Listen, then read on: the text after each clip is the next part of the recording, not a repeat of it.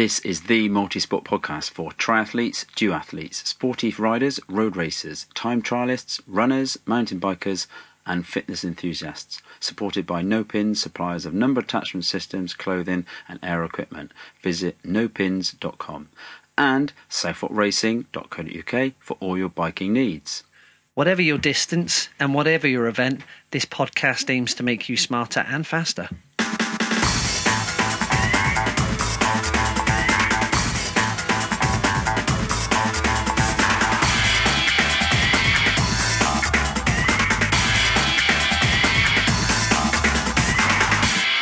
Hello, welcome to the 135th JBST.com Smartcast, now in its 10th year of broadcasting. I'm Coach Joe Beer and I'm joined today, once again, by southfork.co.uk, Martin Crocker. Good morning, afternoon, evening, Wherever Joe. you are. wherever you are in this uh, this world. So, welcome back. We are officially in springtime. We've passed the spring equinox. Don't look at me like that. I'll get you. Um, Twenty and- of March. So that means we're actually technically closer to the longest day now than we are away from the shortest day. so we're closer to going back into the dark abyss. No, what you're saying? no, no, no, no, no, no. But we're actually quite close to the middle of June, as opposed to we're further away from the middle of December. Good. Only by a few days, but still, the sun is getting higher in the sky if you are in the northern hemisphere, which is good news. Which is well, which is good news. Yes. So let's jump straight in. So we've got um, we've got a question, we've got something about the competition, we've got research, got a few updates, and why don't we start with let's start with a question, Martin. We shall. Uh, so this one is from a gentleman called Stuart. Uh, Stuart has emailed in um, to ask Hi, Joe. I'm in my third year of trying, getting stuck into it as best I can. Just looking for a bit of guidance slash direction regards heart rate zones to focus on for the bike and run. I assume they are slightly different for each activity, and if you could point me in the right direction regards working them out and the number of zones you refer to would be great. Some refer to five, others three. Which would you suggest? I enjoy listening to the podcasts, so you may have one which has all this information for me, or other literature, uh, literature I could read. Um, I am self coaching mainly and do have a vague idea of what I'm doing, but I'm also up for a bit more external guidance, but not sure what that would entail. Uh, hope to hear back from you soon. Uh, kind regards, Stuart. Right, so there's quite a few bits on there. So I guess yes, there is a difference between uh, potentially maximum heart rate for running and maximum heart rate for biking. So you could have differing zones if you max tested on both of them, and we are assuming that he's doing. So he's doing triathlon. He's made Europeans for Geneva. Da da da da. Be competitive as possible. Um, and I think the one way that I look at it, it might be different to other people, but I like I like to try and say, okay, you can get your your heart rate up higher uh, running, and you could get it closer biking if you are a stronger biker. If there is a big difference between bike and run, it probably suggests that you haven't got the ability to push quite so hard on the bike. Whereas when you're running, you're holding up your whole body. So generally, yes, heart rates for the same duration of time, let's say, you know, a 20 minute time trial running, 20 minute time trial biking, you tend to get higher heart rates in the run segment. That does mean the you know top of your zones, zone one, zone two, and where you race will be slightly higher for the running heart rate. And this may be where doing a test can help you start to get zones, but also using race data to say, what do I do in a race? There may be higher heart rates in the run because you're hot, you're fatigued, you've left the best bit till the end, which does make sense. I think with um, you know with somebody that's in the third year, there's probably a lot of things that are already fairly good, one would hope. That base training is kept within the right zone, i.e., steady state. That the quality work, especially as we get now into the, um, you know, what would be called pre-competition phase, is starting to get more focused and harder. You know, typical intervals. You know, six by four minutes, or you know, um, short. You know, eight by eight by 300 meters running or something like that. There's a there's a greater focus on people wanting to move faster and, and try harder. And the more you know about where your zones are, the more you can dial that in exactly right. But I think what we have to be sure is if you choose a zones, and I go for three, that's just because um, that's the way physiologically things are broken down. Up to 80% is your low lactate uh, accommodating training. It's stuff you can do and not really notice, even over longer durations. Then you get the what would be competition zone or grey area between 80 and about 87% of max heart rate. And that is where competition takes place, but it's not the best place to train. If it's where you train for endurance work, it's too hard. If it's where you train for quality work, it's too easy. But the real you know, creme de la creme, icing on the cake is the above 87% of max. So that's the very hard work. Now, there are some other zone systems that break that down, but they just break down exactly the same points. Yeah. They just have more zones within zone one. They perhaps divide out zone two between, you know, just below threshold and just above threshold type things. But there isn't there isn't physiological differences as to what happens in in the varying percentages of your max. It's just how people define that. So would would you say, excuse me, from the, from the point of view of, um, you know, three zones to five zones? I only use three zones. Yeah. Because it's it it seems easier to me than anything else, rather Yeah. than having five, like you say, and then being maybe a little bit worried that you've wandered into your zone lower zone two or upper zone three and then you know wandered into four and then come back again. And you know at least with one two and three um, you know you're as far as your training goes then you know you're less panicked by how far you've wandered off the beaten track. Sometimes there's a bigger percentage i suppose to allow for that Yeah. with the three zones so. Yeah, and the I think the quantification of training there's certainly uh, a PDF up on um, the website at the moment, up at uh, coachjoebeer.com or jbst.com, which was a presentation for the triathlon show, and it's basically saying, look, this is the percentage that like an Olympic distance Olympian does. And over, off the top of my head, over three quarters of swim, bike, and run training was in zone one, i.e., it was below 80% max heart rate you take Ironman athletes, and again, they're talking about 85, even 90% of their training is in zone one. So I think it's good to have zones, but lots of times people have zones and still go out and let other people change their training plan. Because if we've got zones, that tells us what goes on at certain points.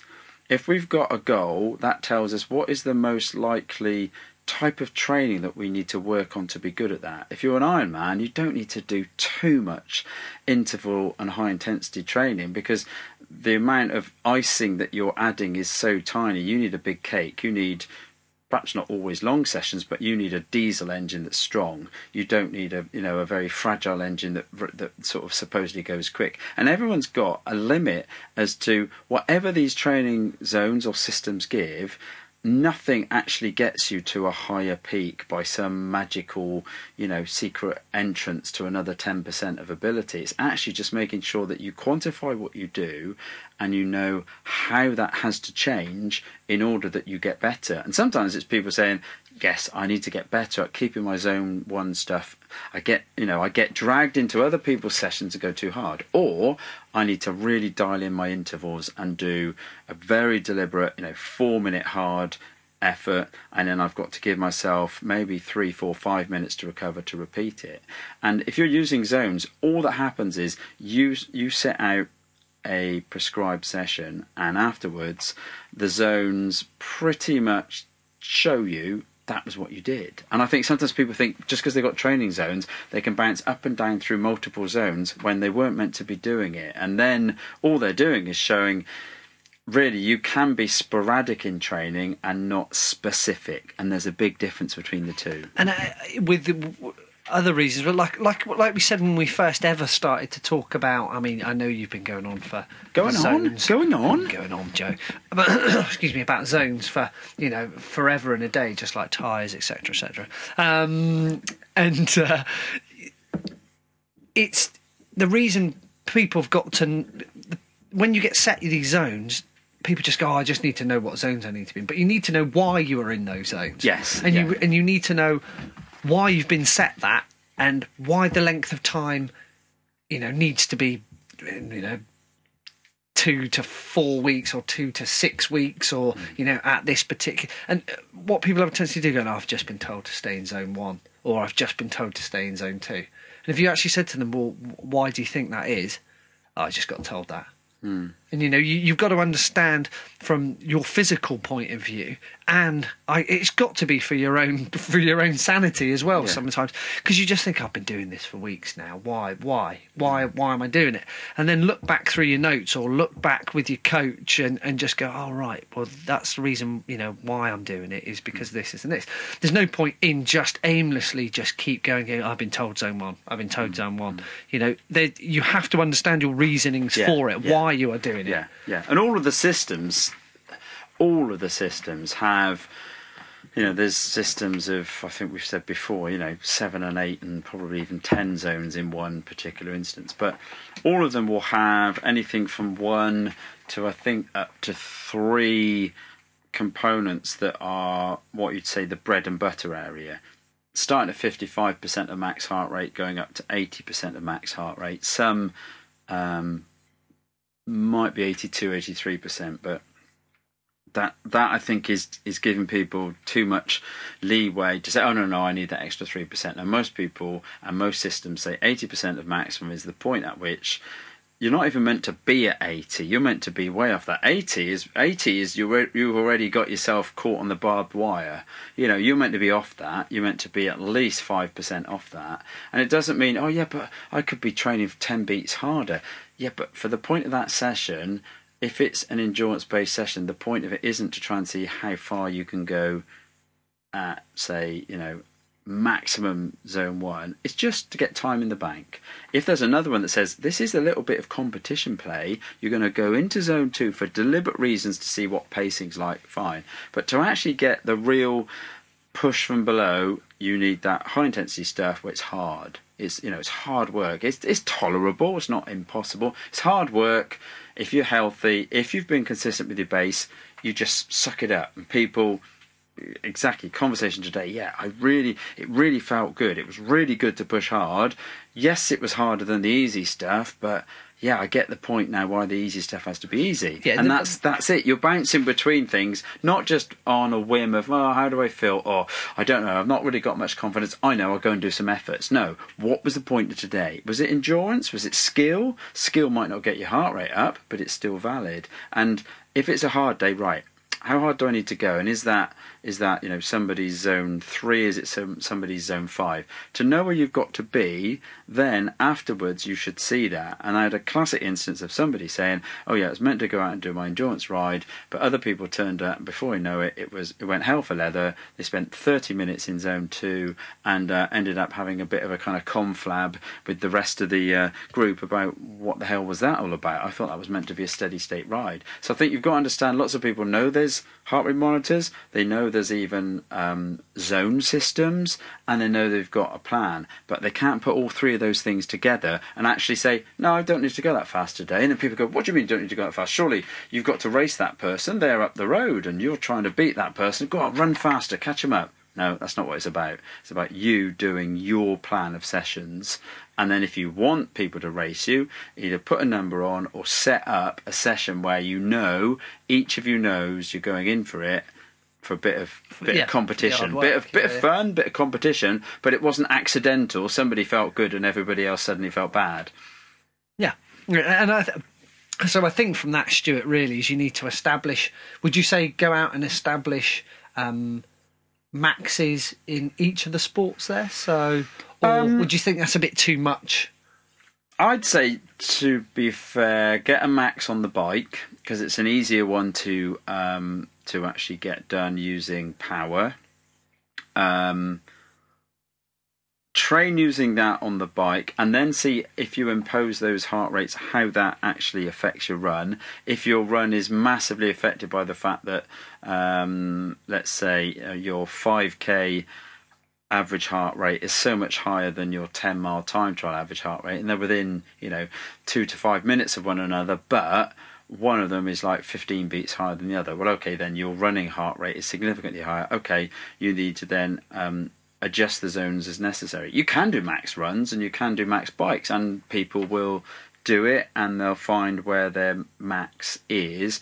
Max rarely changes. So once you've found it, if you've done the proper test and you haven't been tired and it was you on a good day and you do take enough time to really take it serious, it's going to be harder than a triathlon. A max test is harder than a triathlon because you go into the, you know, the sort of hard stuff, the very hard stuff, the the OMG, what's this going on, and then the eventual stuff where you've got to be so motivated to keep pushing those last couple of workloads. And if you're not, you don't quite get max heart rate. It'll be close. There's not many people that fail by, you know, like 10 beats. If they do, they're too tired. And then we have to say, right, there's more factors than this max test. You're too tired to get your heart rate out. Or when we say you go into the red, but with a max test, it's almost like going into the black, then white, isn't it? Really, you know, that's how that's how hard you should be going. Absolutely. So I think you know, Stuart, it's a good it's a good thing to find out more about your heart rates. It's good to have as an idea of what zones you're going to use and what they mean for you,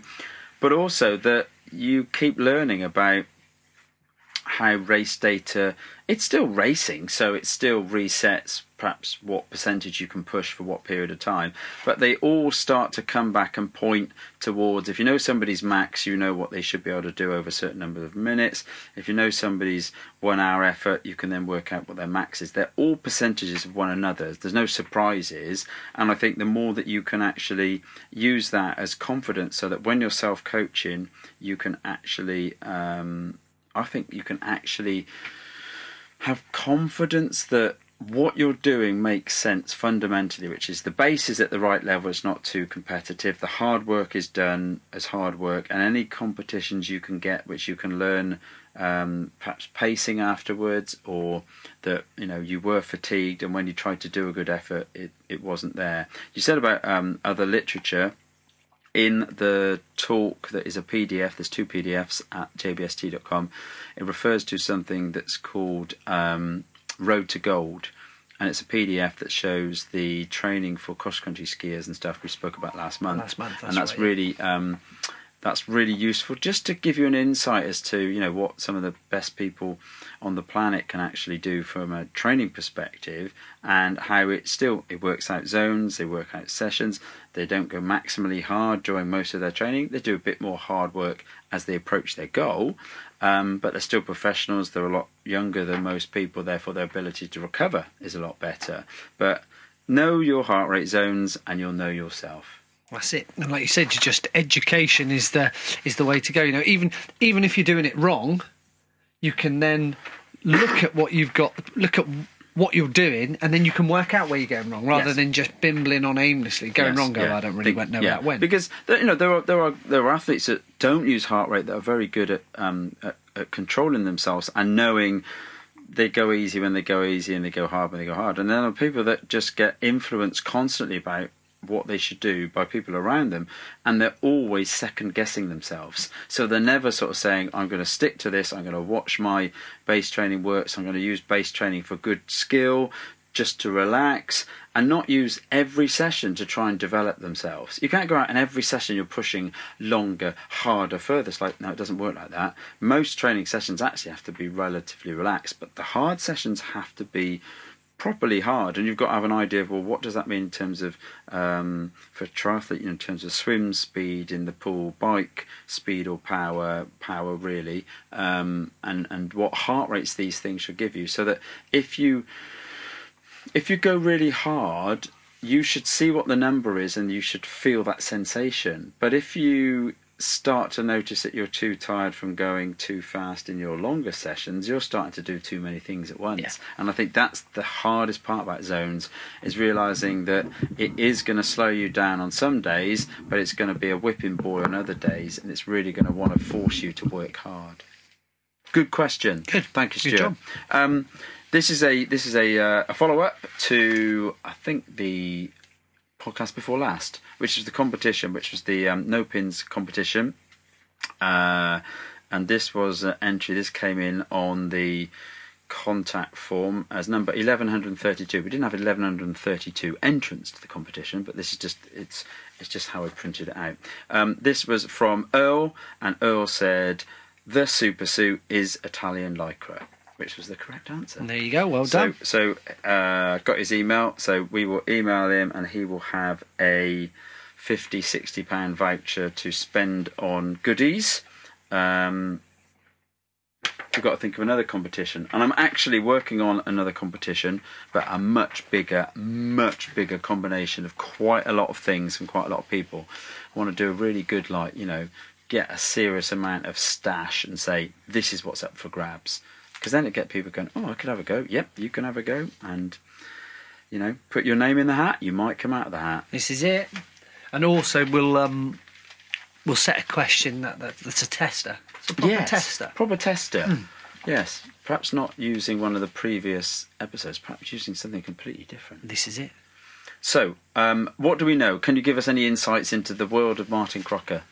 Um, nothing. It was just a. we- We've all we we're almost into the season full flow, aren't we? So Yeah. you know. So People are racing. this is it. Sport is rife on television, uh, regardless. On what? on the that of their television. So you know whether it be uh, cycling, running. Um, you know, I've I've seen a few of um, a few tries on on television as well. So um, yeah, so the season has uh, has got off to a grand start, and uh, people people seem to be pretty uh, pretty fit and enthusiastic at the minute. So all good. Yes. Uh, I will have some. I will have some research updates, if I may. Just, just little bits and pieces um, about different things that I saw crop up that were good, bad, or indifferent. Um, caffeine. So, before mountain bike races or anything, do you use caffeine? I uh, I do indeed. Yes.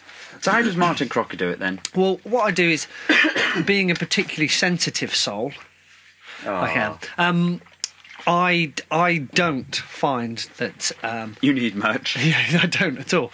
I normally take a caffeinated gel um, about sixty minutes before. Oh, you've been listening, So if not, I must admit though, most of the time it's thirty minutes before. right? Because you want it to kick in a bit later on in the race. Is that right? Yeah, yeah, yeah. So Ah. and I only need uh, up to twenty five milligram. What? That's it. Yeah, but you, you have to bear in mind, Joe, that like I said, I'm a sensitive person, so anything more than that, I can go to forty. I've I've I've, ex- I've experimented. Um, Well, yeah, of course you should experiment with caffeine. anything yeah. anything over forty, I then So, what about daily caffeine intake then? I have one cup of coffee a it? day, if if I have one at all.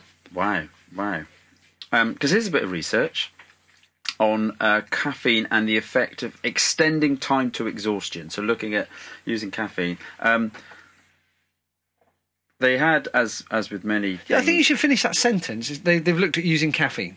Yeah, and so then at- stopped. No, no, no, no. I was going to explain further. They've taken um, ten, as they said, hobby male cyclists. I love that. hobby male, Hobby. hobby male cyclists. Um, around thirty years of old, years years of old, in years of Not old, nights. um, with a roughly uh, fifty-six to sixty milliliter per kilogram VO2 max. So kind of solid, but not. You know, they're not going to be um, getting contracts any day soon. so hang on, is this, this is based on me now. This is what. No, it's not based on you. It's not based on you. But they had either a placebo, so there's no caffeine, or they had um, a low dose, which was two milligrams per kilo. Whereas for two milligrams per kilo for you means you're still looking at hundred and what are you, sixty nine? How dare you, Joseph? I'm, si- no, I'm 68, 69. Yeah. Oh, but that's not a bad Well, guess. I'll give you right? that. I'll give you that. So you know, you're talking about something like hundred and forty milligrams, right? Okay. You look at me like that. I mean, that's just two really strong coffees, or maybe one very strong coffee. To be fair, it depends. That's the problem with when people try and use coffee is that um, there has been a study done on um, it was a certain type of um, I think it might have even been Nescafe, and they absolutely quantified it and said, look, this is standard. This is what would be in every batch.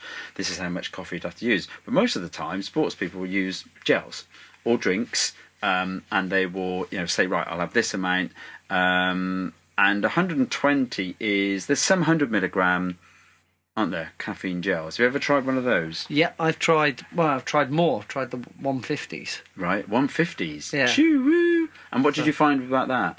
It, I I was a gibbering wreck. I was literally a gibber. I, it it affects me in different ways though. That's the thing. Whereas I think Okay, we'll cut to the chase. Come on, we don't want to know about your life story and caffeine. wind, wind your neck in. Um, I didn't I didn't like it. right. Was it a bit jittery? Yes, Okay. for, and if you if you're kind of handling the bike like mountain bike Yeah. wise, not that you take in it, but you you make a decision and it is really quick. The decision that you make nine times out of ten, but it's even quicker with caffeine. So of course sometimes that doesn't lend itself to Yeah. It all panning out. A bit you like know what I open mean. water swimming. Some people take too much caffeine, and get too anxious, panicky and- and- about and it. Yeah, yeah, stuff. yeah. But this was so. This was a, um, and this was this was um, research from Hungary in 2013. So the low dose was two, so that would be 130. So that's somewhere between, yeah. The high dose was seven milligrams per kilogram. They're trying to kill people or send them to I the mean, moon. if I'm if I'm 73, seven sevens are 49. That's roughly 500 milligrams of caffeine. You think they don't need a race? They need a they need an all nighter. They need like a complete like Pete Tong, you know, Ra- twelve, rave 12 hour session. rave. I mean, Lord. on yeah, seven milligrams per kilogram, and I was just thinking, blimey, you are taking some extremes there, aren't you? Um, anyway, they did find that. Um, uh, positive effect on endurance was found, um, but only after the dose of seven. The low dose didn't show any ergogenic effect. So either these hobby cyclists in this particular exercise were Whacked off their trees. well. Sometimes I think people that are used to caffeine, particularly with studies like this, it depends. I'm not, I haven't read the whys and wherefores of it, but sometimes they don't have long enough periods where people um, are absolutely getting rid of caffeine. yeah, yeah. that sometimes can affect people. If you're used to taking caffeine and you suddenly stop, you can have massive withdrawal symptoms. You can have real cold turkey by the fact you're used to having, um, you know, two, three, four cups of coffee just to like function before midday. Which, when you're not, you obviously notice the sensitivity of caffeine. And I think it's a habit thing. The more people get used to it, I mean, I've known people that amount. I've known people get up to seven milligrams, and it's been this slippery slope they've kind of almost got used to having more, more, more. Yeah, yeah. And so they feel as though probably they get so. It's not that you don't have an effect at the lower amount. Three seems to be the sweet spot. Three milligrams per kilo seems to be more than enough for most people, but not too much. But I think what happens is if people get used to that, at first that feels like quite a surge. But if you do it too often, it no longer feels like a surge. Therefore, you go to another level. But seven milligrams per kilogram, I was just like, wow. So when you're using, if you're using like 25 milligrams, you're using 0.3 of a milligram per kilogram. It's just like, blimey. But but then again, with the amount of caffeine that you take, would that be representative of the length of time that you're doing the activity? But then I suppose it's how long the caffeine lasts. Yeah, I mean, it, it generally peaks and, and, you know, goes up to its maximum effect about an hour. That can hold for a while. Yeah. I mean, it's not like you get a big, you know, a, a massive um, sudden come down, but you do notice that people have been really, you know, racing on caffeine. Do get, yeah, they get they get fatigued because you've still stimulated the nervous system. They felt more alert. They have pushed harder, but then suddenly it's gone. So there's a bit of a you know, bit of a downside. Um, and this was um, this was actually. Uh, I, I don't think necessarily when you're doing something whereby you know they were on a static ergometer at a steady state and then they did like a you know a graded test to exhaustion that might just show um, the extent to which they're used to doing that scenario that's maybe that's typical you know to work um, for you know um, an hour and then to suddenly ramp it up. But for a lot of people, they'd be good at just working at an hour to get exactly everything out of themselves in one hour or just above. Whereas to go for one hour and then to suddenly start, you know, literally ramping it up, um, you know, two watts, two watts a second, and just going. to That's a bit different. That's a very strange type of exercise, and I think sometimes when caffeine isn't shown to work. Um, there are people that don't respond. Now you've said even on one gel you respond, so you Yeah, are yeah, you're yeah. you're a responder and a very fragile one at that. Thanks, thanks mum. no, no, very kind of you know very sort of like I'm aware that too much of this is going to be you're going to quickly flip over this this kind of point of um, of optimum arousal, and then you can drop down the other side and be worse. Your performance literally plummets. Other people need quite a bit of caffeine, but maybe they've got used to it. But if you test some scenarios, what you find is it just shows who's good at doing that test. Now, there are plenty of people that say, Yes, I use caffeine for racing. Yes, it works. I've no doubt it works, so I use it. And I don't think it's a you know a conspiracy. There's enough research to show that it does work. But there are people that do not respond to caffeine. They can, you know, very late in the day have caffeine and still go to sleep. Other people say, look, it's could be six o'clock, four o'clock, three o'clock. Look, if I have a coffee after that, My cut off's midday. Can't have anything after midday. there you go, there you go. So, but so yeah, you know, and that that might be individual. It might be something that. I mean, I quite like my coffee, and it might be a slippery slope that you just get used to kind of having more of it, and you don't realise how much of it you have.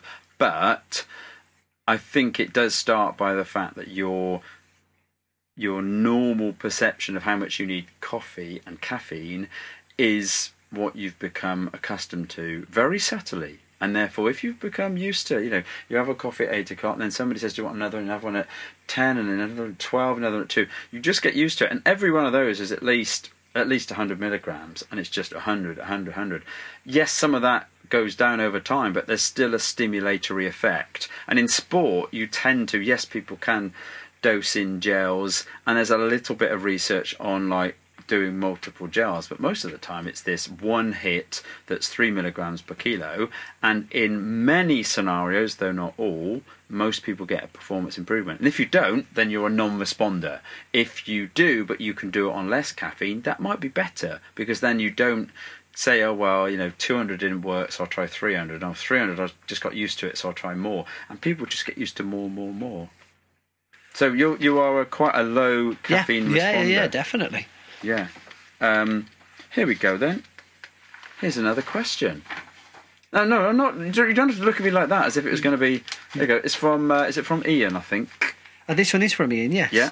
It says, um, How do I ride a sportif? For example, the Dragon, which has some bloody big hills in it, uh, do I keep all in zone one?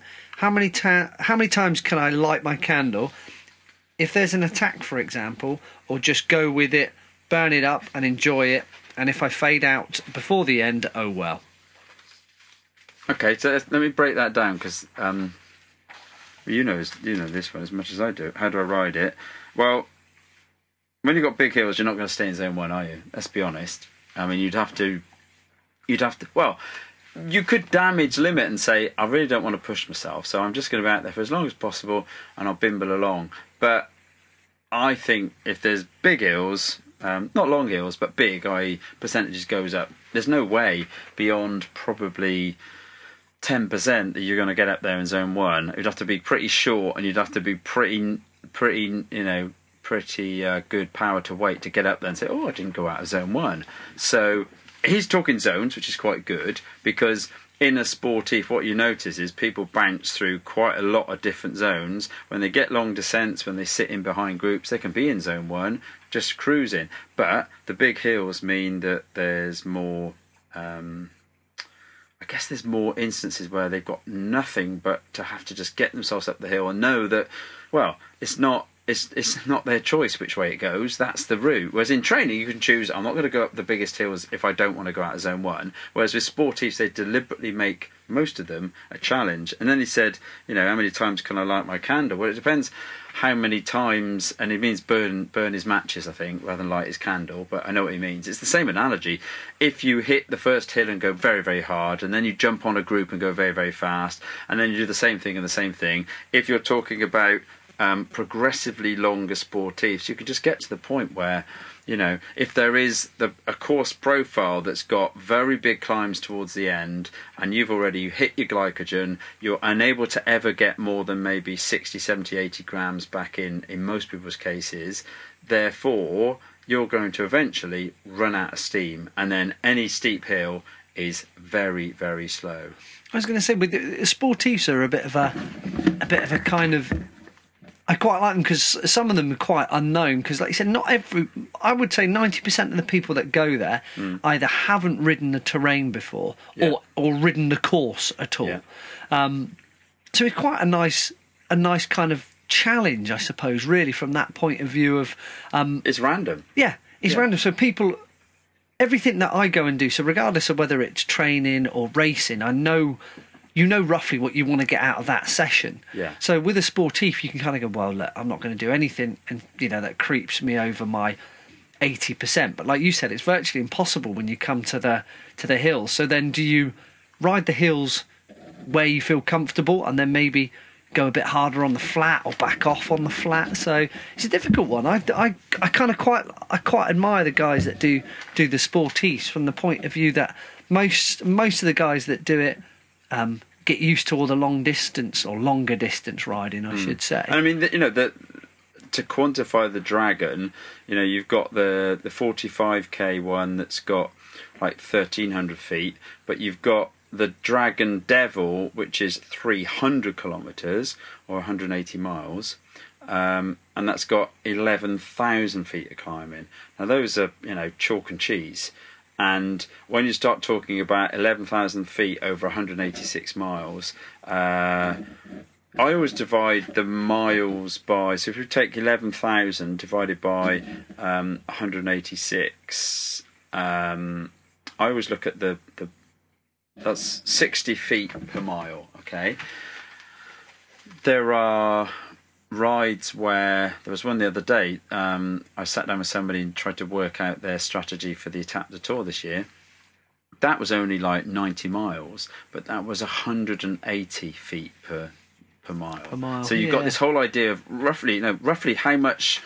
Okay, that that 60 feet per mile might mean there's a fair bit of flat bits that get you to the steep bits because you've still got to climb the total of 13,000 feet. So there's still a lot of climbing, but it's spread out. And also being spread out over 300 kilometres means, blimey, you're going to be on your bike for a fair amount of time. Therefore, you've got the ongoing feeding of just riding 180 miles without the 1300, sorry, 13,000 feet in between.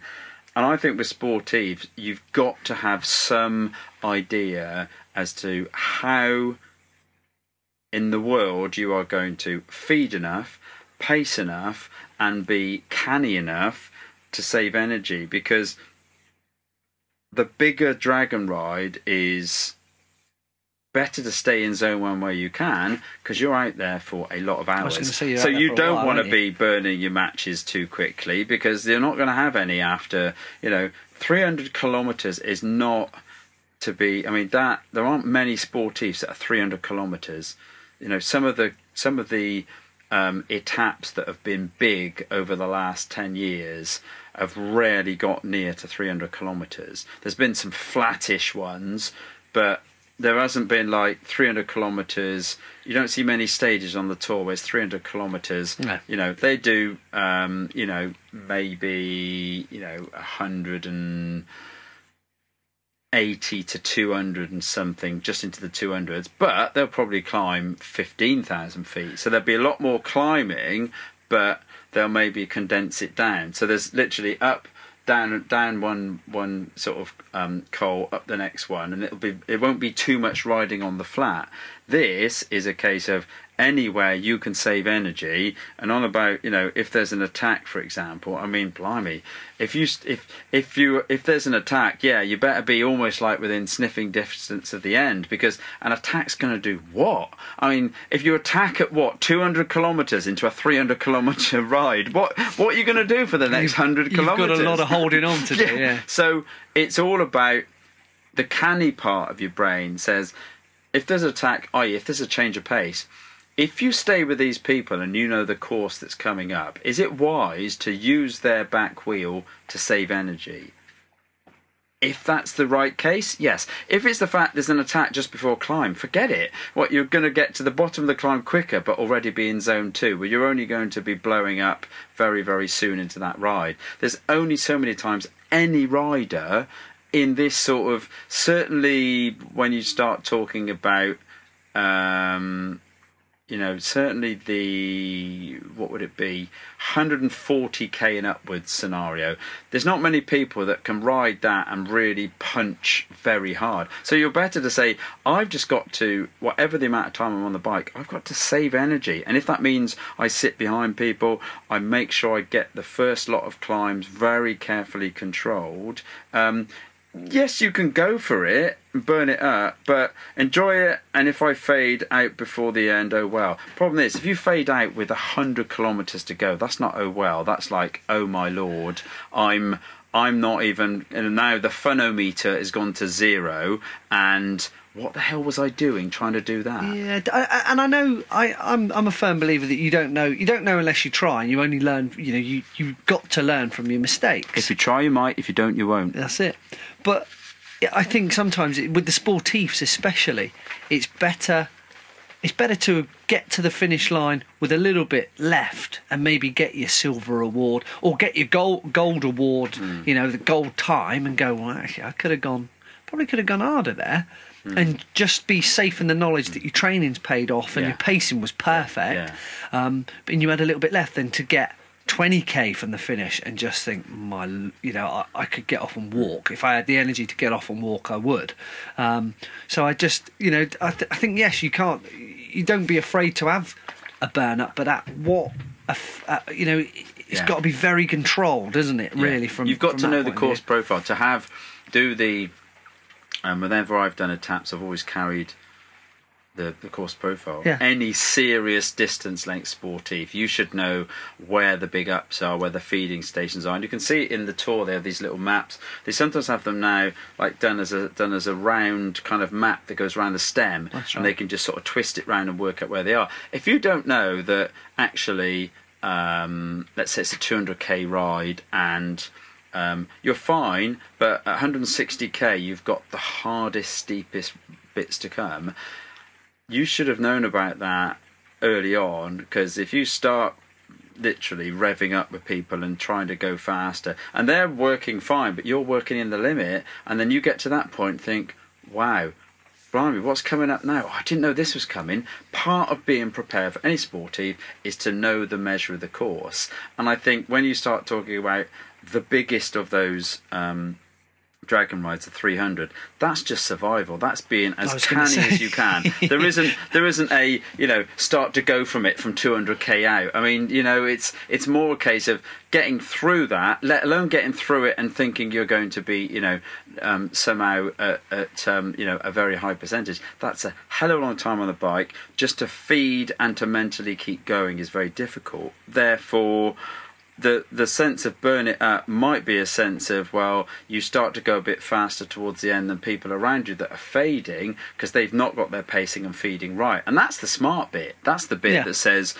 what what amount of hours are you out there for? If it's a 4 hour event well lots of people can gamble and get away with it. But when you start talking about the you know the 8 and the 10 hour events it it becomes a different prospect then as to you know you, you just see people by the roadside just literally sobbing and people that are you know, especially if it's um, perhaps that won't be super hot in June in the UK but you know some of the European ones and they're looking they're looking burnt and they're looking dishevelled and they're just they look I mean it looks like something out of MASH I mean it really does Yeah. but that is almost part of that exciting part of it is that if you've done your homework and you think about it and you think about whether you need arm warmers or arm coolers or a gilet or you know you need to um, carry your own powder or there's going to be enough on the course or whether somebody's out there that can officially hand you food and it's okay and all these little bits that mean you don't just stand and say right chaps here we go 300 kilometers well hey you know I mean? It's like no you've got to be very savvy and the savvy bit of me would say unless you're very used to doing a distance of the event that you're just about to do and you know exactly how to pace it, always be aware it's better to finish strong and to think, wow, based on you know based on the clicks left actually we've probably still got an hour and i'm feeling pretty strong. Right this is the best hour to gain places because other people will be weakening whereas yeah. early on loads of people can go fast. People that are so out of their depth you know that that's their best day and it's only going to get worse. They go really fast particularly if you get these situations where everyone tries to get to the first climb and when you're getting the bigger the very big races where you're getting five and eight and ten thousand people and everyone's storming to get to the first climb and some people, that's it. That's their race done. They can't even get at the first climb. So yeah. it, it is, and, and with the sporties that, that I've done, kind of the, the, the local ones especially, it is exactly that. When you set off, you know, uh, you've had a look at the course profile. Um, they're relatively local to us, so you've kind of ridden on a few of the roads that they join up with. So you're going, all oh, right, well, the first one's coming in at about 20k. And you, we see it every time we go. We kind of just, just riding around, having a bit of a laugh, a, a giggle, a chat as we're going along in a safe manner. And, um, in a safe manner.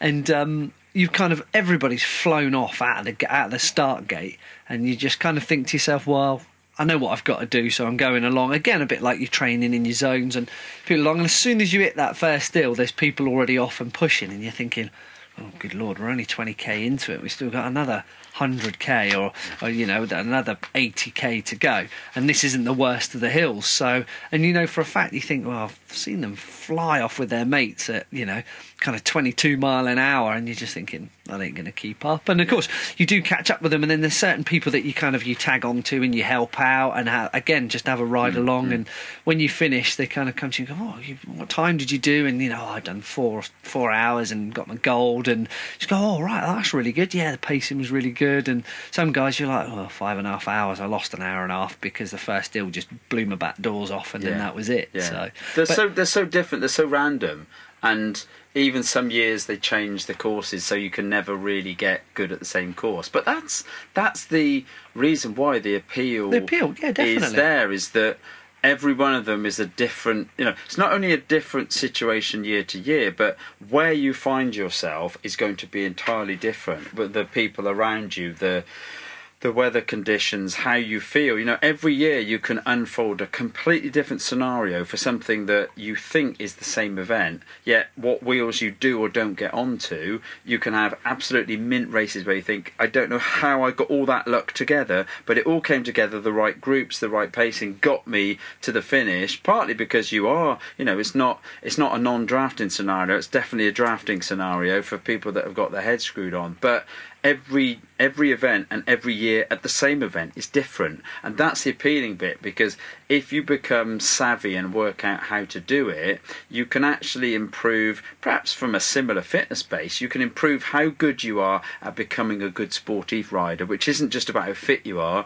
You've got to be able to pace you've got to be able to be canny with riding the wheels, with being able to hold the wheels, being able to you know be be yeah a very good kind of um, very good at sort of uh, the, the the road craft, not just whether you've sat on a turbo all winter and you're fairly fit. I think it's actually on their feet? Can people think? You see it on the longer rides. Can people think? Can they, you know, almost almost start to get to that survival thing of working out where can I get food? Okay, there's not an aid station. Where do I get food? How am I going to stay in this group and not slow down? And you know, all these things start coming into your mind, which in training sessions they don't. No. And sportives are this group of things thrown together that could be anything from you know a fairly flat course which is great which is you know 60 80k and people love them up to you know these monumental 300ks or really big you know um, tour de france stages. But within the whole thing every one of those has got different situations. And having gone with groups to do the attack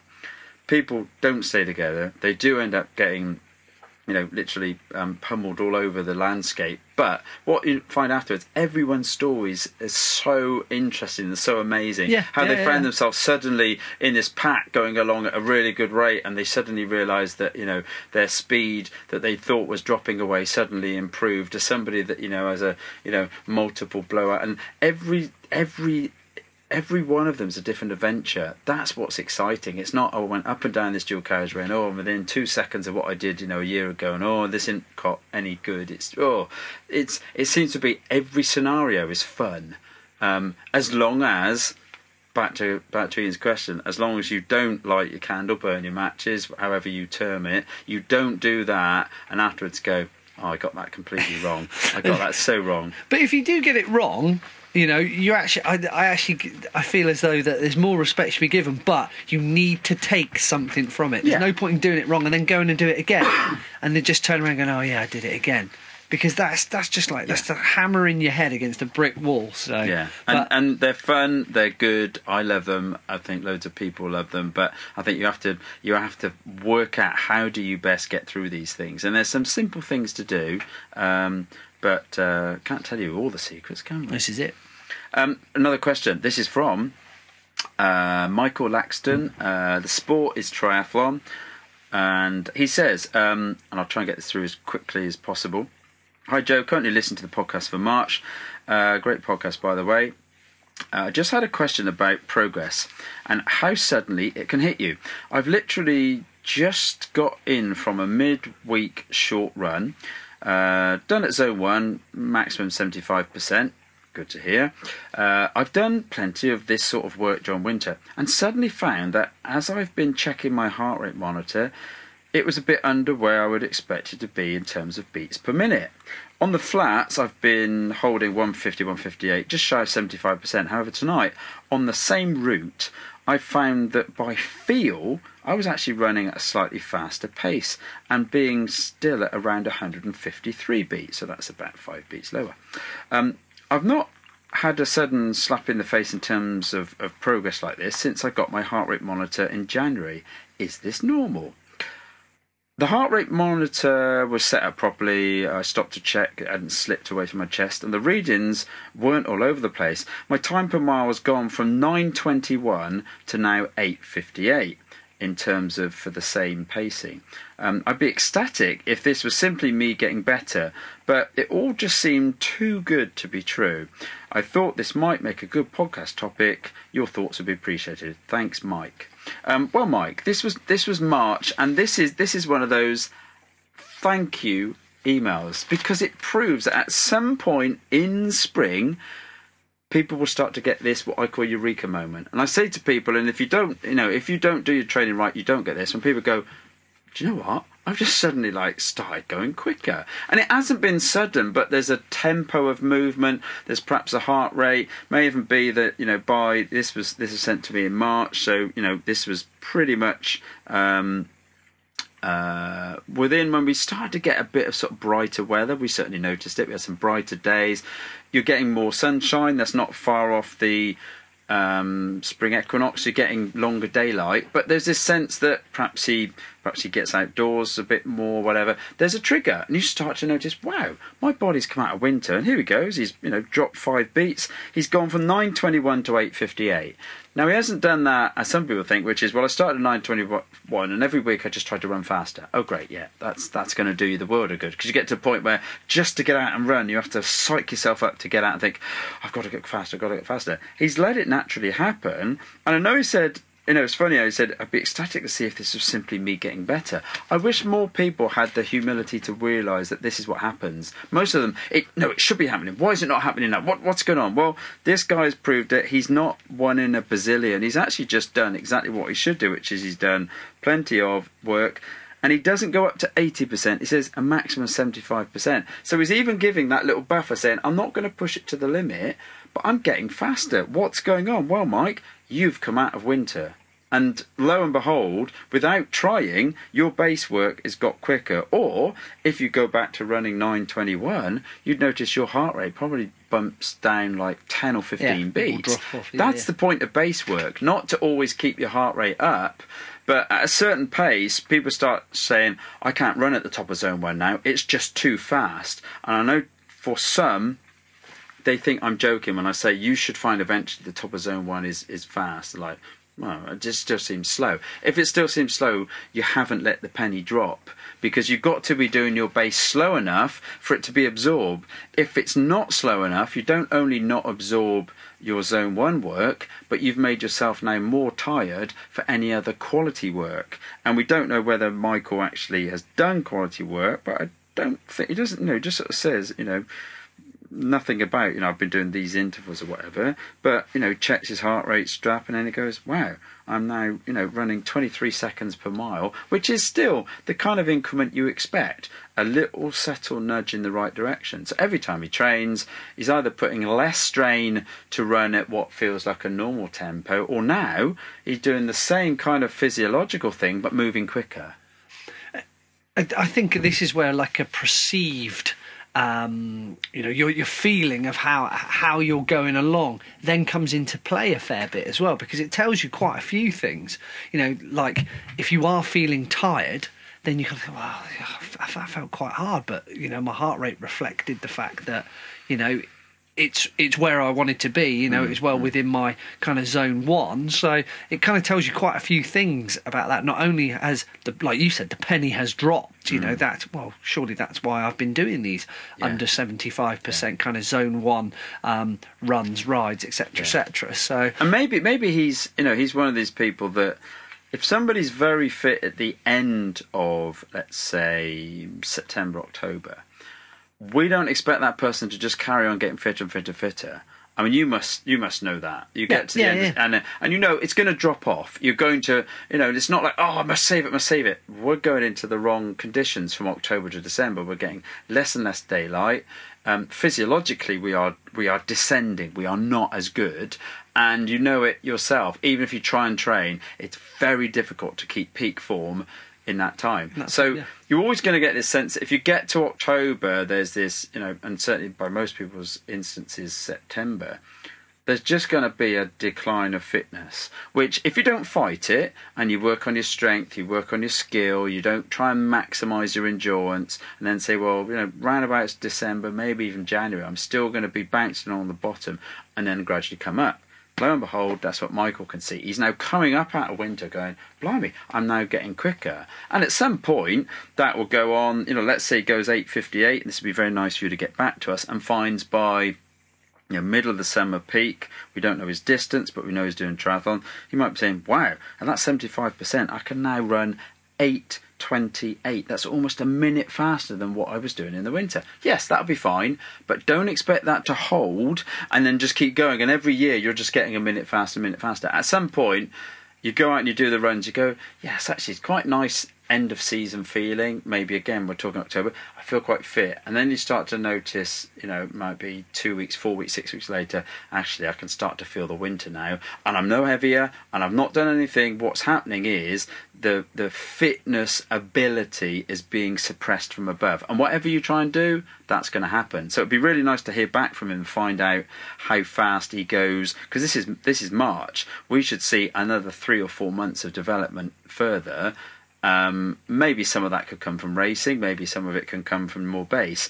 Um, it's difficult to know how people get fitter once they've got their base in place. Yeah. But he's he's proven that yeah, if you do the right stuff, um, and he said you know it was a short run, da, da, da, that's fine. Short runs and and you know fill-in sessions don't have to be seen as inferior. Actually, it did exactly what it needed to do. It trained him. It got his heart rate up to seventy-five percent. But lo and behold, he's suddenly saying, "Wow, I'm now 23 seconds per mile without trying, which is brilliant. That's that's proper base training. That's not oh how do I get quicker? Oh yeah, I've gone a few more minutes into zone two this week. Yeah, but that means you're trying to push your zone one training. If you're out of zone one when you're doing zone one training, you're getting it wrong. It should stay in there. And he maybe has been more diligent than some, and that's why he's seeing this benefit. And as he goes from March to April, April to May, May to June, he'll see that subtle increase. That does assume everything in his life, his injuries, his recovery, his work,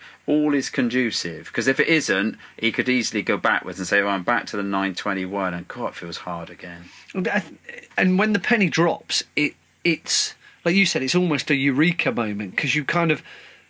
I mean, like my, for instance, I look back through data just to see where it kind of you know you can almost know where the market where the penny drops where Yeah, you go yeah. oh yeah that's that that's where that's why I've been doing all my base is Yeah. that point there when you just go well this is really easy but I remember 3 months ago when I was going along it was it was really difficult it felt really difficult but Mm. all of a sudden you kind of take a deep breath and right I go oh right that, and I've and I've always said that. at least at least Valentine's Day or just beyond is where it can happen. Um, depends where somebody is in the um, UK because you'll have more.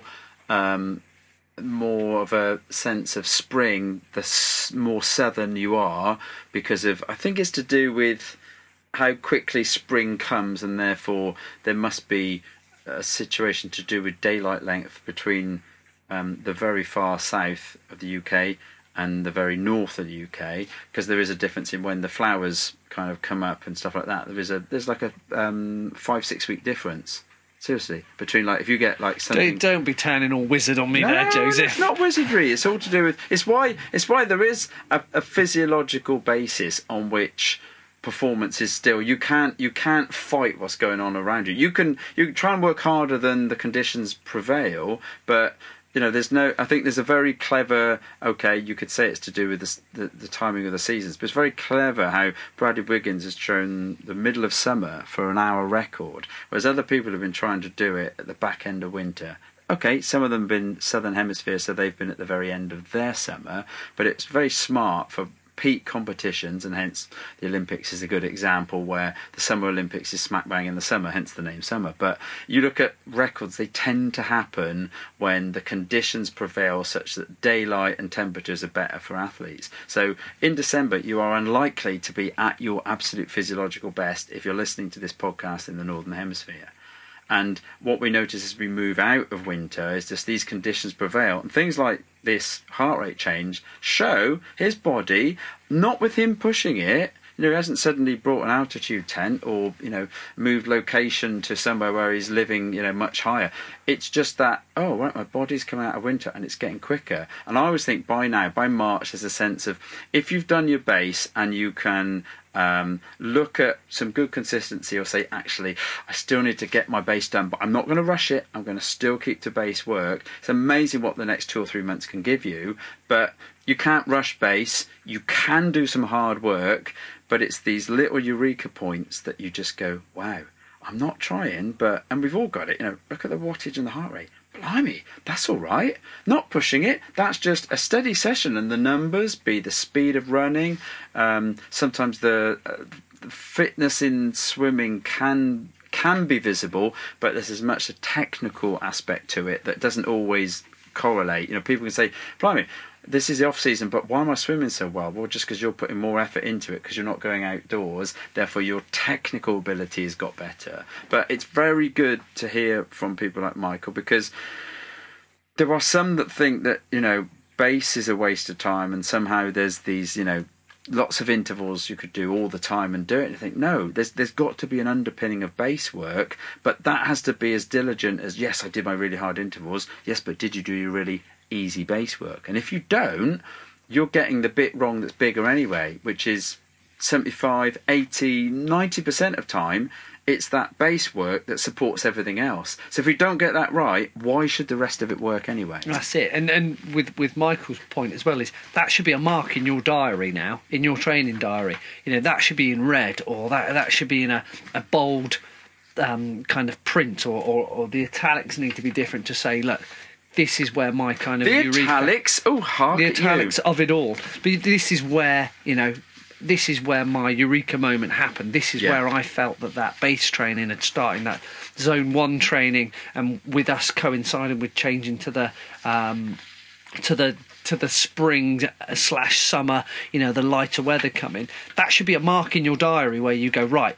Back from here is is where I trained in the, in the zone ones. Did my hard work. Did my eighty percent, you know, of my year's training slash or eighty percent of my work is in that that one zone one. Whereas you know now going forwards, you know, I still got a few more weeks slash mm. maybe month mm. months mm. to do a little bit more, and then you can start Yeah. chucking in kind of the and it, taste. and it depends on the you know on the distance and the type of if somebody's going for you know longer distance stuff it just shows that their economy of movement is is good and that they can do perhaps longer sessions and take less out of their body. If they're doing if he's a you know a shorter perhaps sprint olympic it just means his base is good and the quality work should should work well by the fact that his body's ready to want to go faster. You know if you're not if you're not able to control your zone 1 I'm sorry but you're not really ready to be doing too much high intensity stuff you've got to keep in zone 1 for zone three, as as I would call it, for that quality work, certainly at and above threshold, that has got to be built on a bigger base. If the bigger base is too fast, it's not base. The moment zone one is in zone two, it's not zone one. And I know that's really pedantic, but it's not. There's a physiological line there. Luckily, Michael's saying, I keep below 75%. Eureka. Brilliant. Thank you. You are not trying to push it to the nth degree. You're trying to keep it down a bit. So it's nice to hear that. And also, don't be surprised. You're doing the right things to get that sort of progress. Okay. almost- you almost want to go ta-da. Yeah, yeah, ta-da. Yeah, thank you. Yeah, yeah. But- Well, proof of concept, and there's there's plenty of people. It's when people don't get it, and I I do sense sometimes a, a frustration in questions of well, why, why am I not getting quicker? And it, it may be that you know there are background effects that mean that um, you know perhaps something has changed physiologically in them that they're not aware of, or they're just not good at doing this the slow steady stuff. And yes, it is slow. Right, you put your hand up. yeah, and it, I thought you were quite good I, at I am. I am now because it it was literally a case of going. I don't really get it. Why? You know, I my training, my my old training used to be, you know, used to go out and if I felt a bit tired, do something easy and then chuck myself up a few hills or something like that. It was too random. But now that there's a there's a definite reason to why um, you know the zone one stuff is done because you get that lit it, and it is almost like a, a line in the sand Yeah. where you, you get to that point you step over it and go oh i get it now oh that's Yeah, the reason yeah, why that's yeah. the reason why you you know that's the reason why joe harpers on about it all the time but it it is one of those things where you kind of once it happens you know why it happens it happens again if you know what i mean it's not by accident it doesn't happen by accident no, no, it's not. And there's and there's a, you know there isn't a. This is the principle according to Joe Beer. I'm just the messenger that looks at the data and is always trying to see what what you know what little differences can we make. There's certainly differences in how much interval people need to do, how much um, people need to think about their you know their technique, or in some cases, look you you can. Uh, let's call it equipment dope more than you can ever train. You're already at the limit of your training physiologically. You know your body's either not able to take any more or is already trained. But look at your equipment. Wow, you can gain things significantly there. But there there is a you know there is such a um, solid basis on which these theories of training are now espoused by. I saw an article the other day in um, Triathlete magazine saying why running slow makes you faster. There was another one about make sure you get your differences. Um, it wasn't in Triathlete; it was a different magazine. Um, might have been an online one saying this is what you do, and it's all saying exactly the same thing. Sometimes terminology is slightly different, but they're saying, look, you've got to build the miles. You've got to put the miles in the bank. Whatever the old school methodology, that's what they did. And they, they built it without saying, oh, no, no, that's not fast enough. They just said, that's what you've got to do. And if you're not fast enough, I'd kind of be really, really harsh and say, sorry, but not everybody is fast. You can only do, we, we do that thing at, at, at training camps where you get people to run round and they nose breathe, and the, the people that can run fast for 10k are at one end of the line, and the people that run slow at the other end of the line. But they all prove that there is not a um, a social um, equality of sport. It's massively um, sort of geared towards some people being naturally gifted. And sometimes people can push themselves hard for a while and sort of believe they can train faster, but they're just training a lot more in zone two, and that will that will eventually fall apart. It can only be done for a while. It can be done.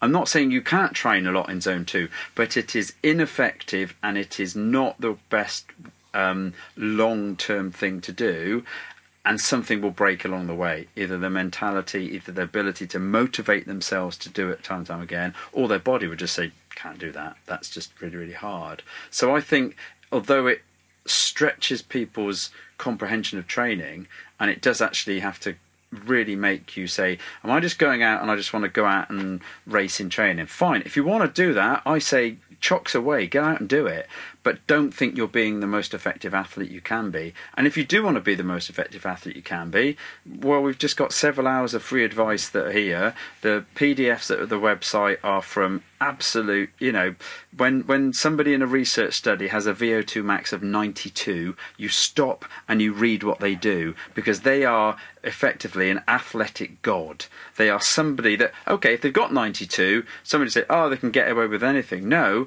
they've got a V12 turbocharged nitrous oxide engine, they could easily break themselves. They can do so much damage physiologically, and therefore they're still a human being that has limitations and can break. But their methodology isn't any different from the people that were in the study earlier that weren't training but were taking the caffeine and had VO2 maxes of just below 60. There's no difference in how you train those individuals. Physiologically, you've got the same cells. The only difference is how young or old they are, how much they're used to doing training, and what their eventual goal is. But it doesn't flip upside down and say, "No, I'm I'm very impatient. I haven't got the time to train, and I want to be better." Oh well, okay, then do it all fast, and that'll work. Because it doesn't work like that. like it really that. doesn't work like I that. do like that, You know, and it's like if you can break the model, please send me the evidence. There is, you know, there's good high intensity things like um, I'm trying to think of the different videos and different. Um, uh, I'm working on some MP3s at the moment actually for people to do interval work for, and and I like that myself because I like music that really makes you you know work hard. But that's only for that session. And other stuff, you want to go out and happily run and have no care in the world but just time on your feet. And I think that if we can tweak this model in any way, it's just making sure that these little indicators like Michael's change of heart rate or your sense of right, I really need to get myself buckled down with um, with, with doing the base right is just keeping ourselves in check. And sometimes patting ourselves on the back saying blimey I've done 40 hours in the last month. I can't be doing much more. I'm an amateur. If that doesn't make a difference then nothing will. And then you have to say well that's your lot. Sorry that's your lot. If you know a different way to change it if you get the proportions bang on right the cream rises to the top if you're not the cream, and most of us aren't, then we've just got to get the most out of ourselves, stay motivated, do some different things, try some different things, but not sort of somehow think, oh, I just wasn't training hard enough. I think most people do train hard enough. I really do. I think, if anything, they train too hard too often and sort of think that that's the norm and not realise how, how hard work can only be done several times a week. Good question, sir. Oliver Saxon sent a Twitter, and he said, um, "This was when was this? This was March 11th. So again, March Sent 11th. a Twitter. sent a Twitter or tweeted a Twitter or Tweeted. tweeted a Twitter um, to at Coach Joe Beer, which is the uh, Twitter feed for you to send things. And he said, "Hi Joe, just listen to the podcast." Uh, and beetroot was mentioned again. Um, I can't stand the taste or smell of it. Is there an alternative? And then I said, um, let me get you a, a, a list of high nitrate um, foods together, which I'm still working on, but I will send it to you, um, and I'll add it to the to, I'll add this to the podcast question and answer next month. And then he said, uh, "Thanks, Joe. I live and train in the beetroot capital of the UK, and have and have to put stuff on my gloves to cover the smell." Which I kind of I can see in you know, like the uh, the old um, uh, Ring a Ring a Roses pocket full of posies. I can see my fingers posies to stop the, the smell of beetroot. I don't know, just bizarre. Anyway, it went on through several other tweets to say that um, he even tried some of the um, little shots um, at an expo, and he said to the people, "Does it taste like beetroot?" They said no. He said, "You sure it doesn't taste like beetroot?" He said, "Yes." He took some and then absolutely spat it out everywhere because it tasted like beetroot. So I get it. Some people don't like beetroot, and there are other uh, things of which I know. Um, celery, celeriac, and um, there's another one um, off the top of my head. Uh, rocket lettuce, I think, is quite high in nitrates. There's quite a few foods. It's just beetroot seems to be the one that is one of the highest, um, and that then coupled in with some rowers. These are trained rowers. These are rowers um, that are um, highly trained. Um, I don't know their exact uh, statistics, but they were given beetroot and they were given it two hours before, which normally it's normally an hour, but I'll I'll take it. It was two hours before. In this instance, I think sometimes it's two hours, sometimes it's an hour, but they gave them like you know beetroot with no nitrate, beetroot with 4.2 millimoles, and beetroot with 8.4 millimoles. And uh, despite there being a difference when they took double the amount, it was actually only roughly two seconds faster rowing over 2,000 metres.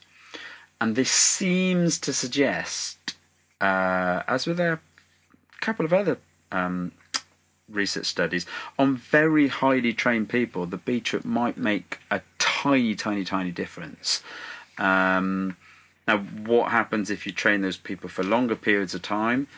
Um, we don't know if you, you know if, if they use it more often rather than one scenario. They're all very good, but oh yeah, these can still get two seconds quicker. Which two seconds quicker? Um, I'm sure you've watched plenty of uh, races in the Olympics. Two seconds is enough to cover three boats, so two seconds would be significant. But it doesn't sound a lot when people think, "Blimey, I could probably train two seconds quicker." When you're highly trained, you probably can't train another two seconds quicker. So it probably depends on where you're looking for the benefit. But, But the benefit gets greater the slower you are, if you know what I mean. It does If you're a- seem to be Yeah. that people that use it, um, there's there's an economy of movement difference. You definitely get more economical muscles when you have beetroot.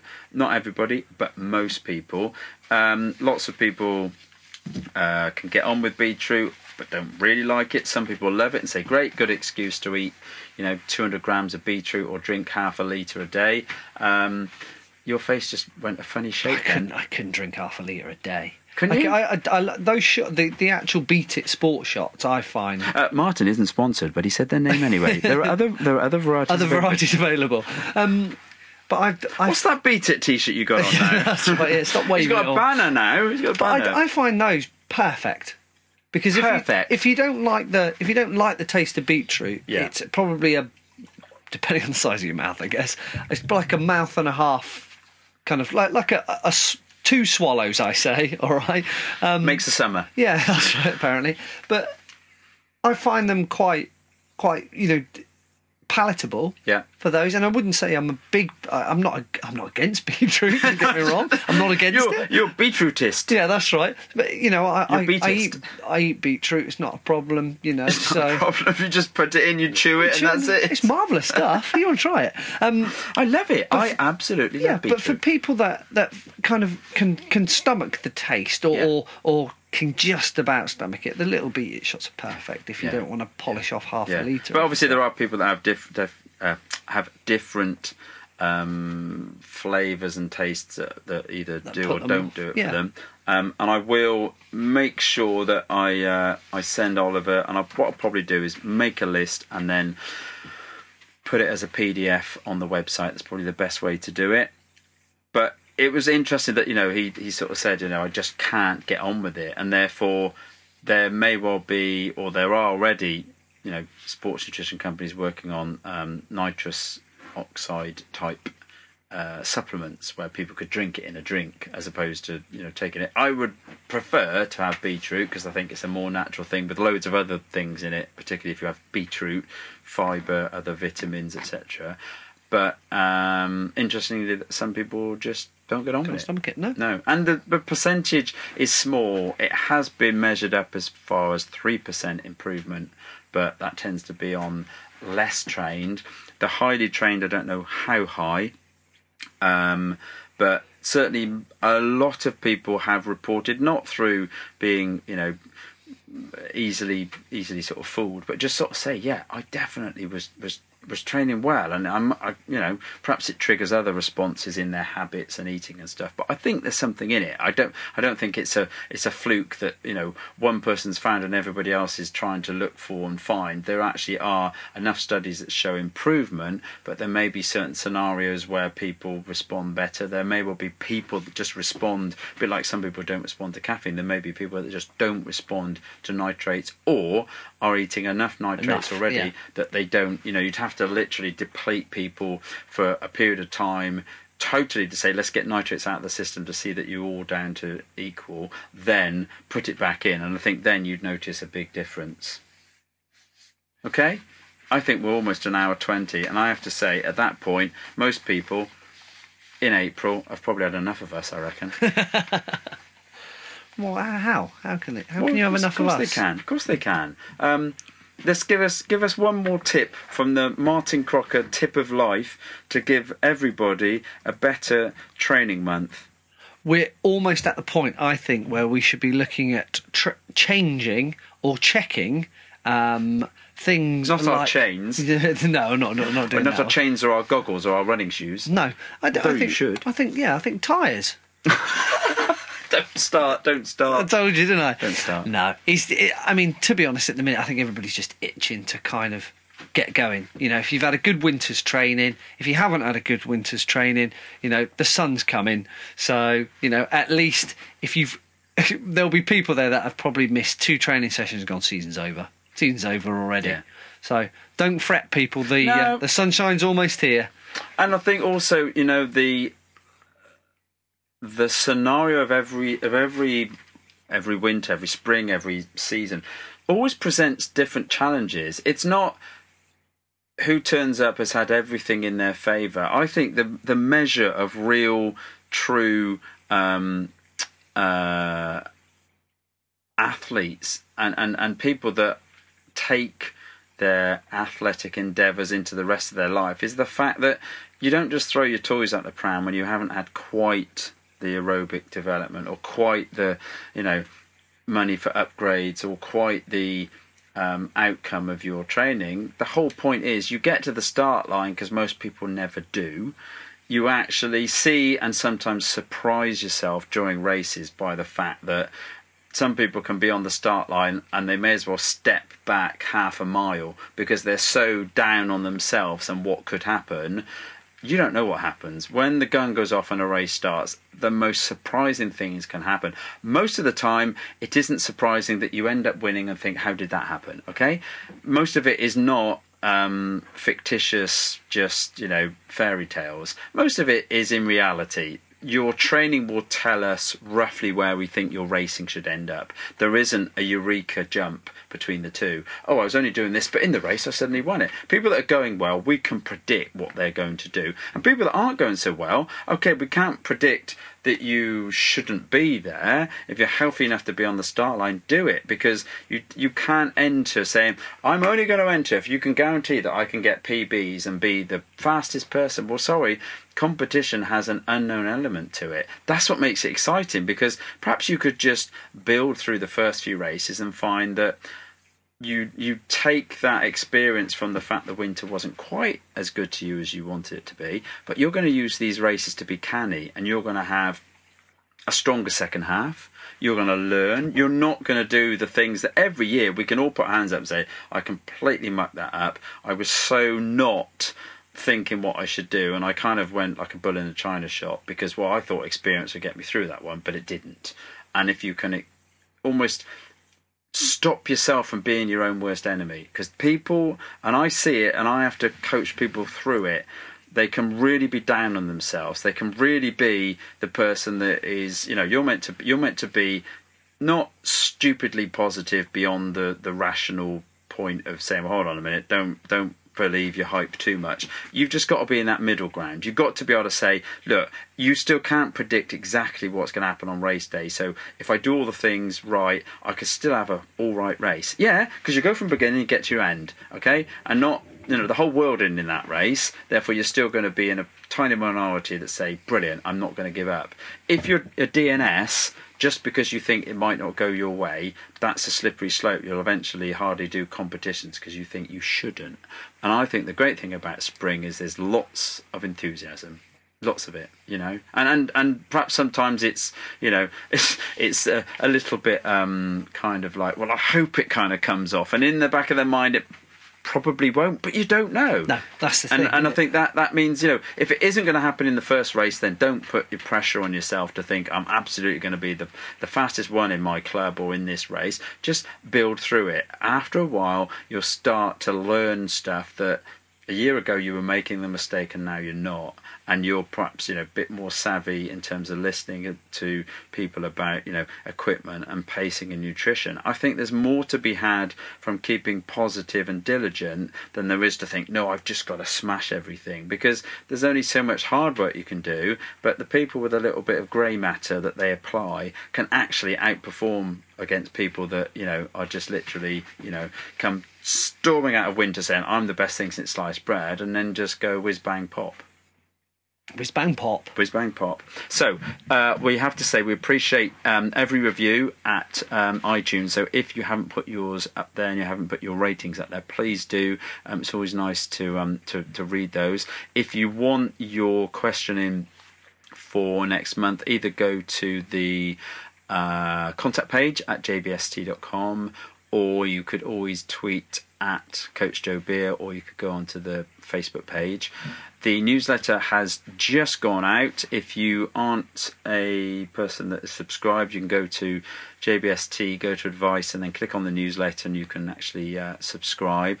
And that's just got little links to um, to online training programs, to things that I've found out about that we haven't put on the podcast, but which go out in a newsletter. And if you haven't had it and you've subscri- uh, subscribed previously, perhaps your email is different to the one that you once subscribed. So put your name in, and then you get a free newsletter.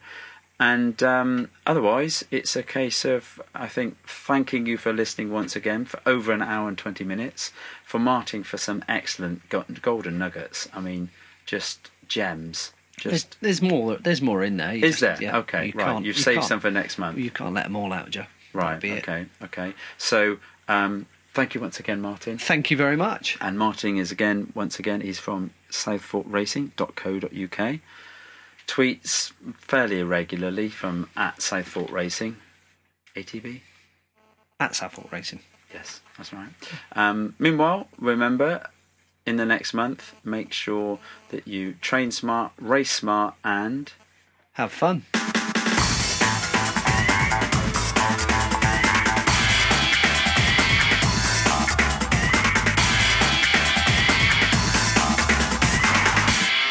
First vocal test. Evening vocal test. This is the Multisport podcast for triathlon, duathlon, triathletes, duathletes, sportive riders, road racers, roadies, time trialists, testers, runners, Runners. runners, mountain bikers, Mutabas. mutabas, Wonderbuzz. and fitness enthusiasts. Woo woo! This is the Multisport podcast for triathletes, duathletes. Do tattered. Do do do you have my fake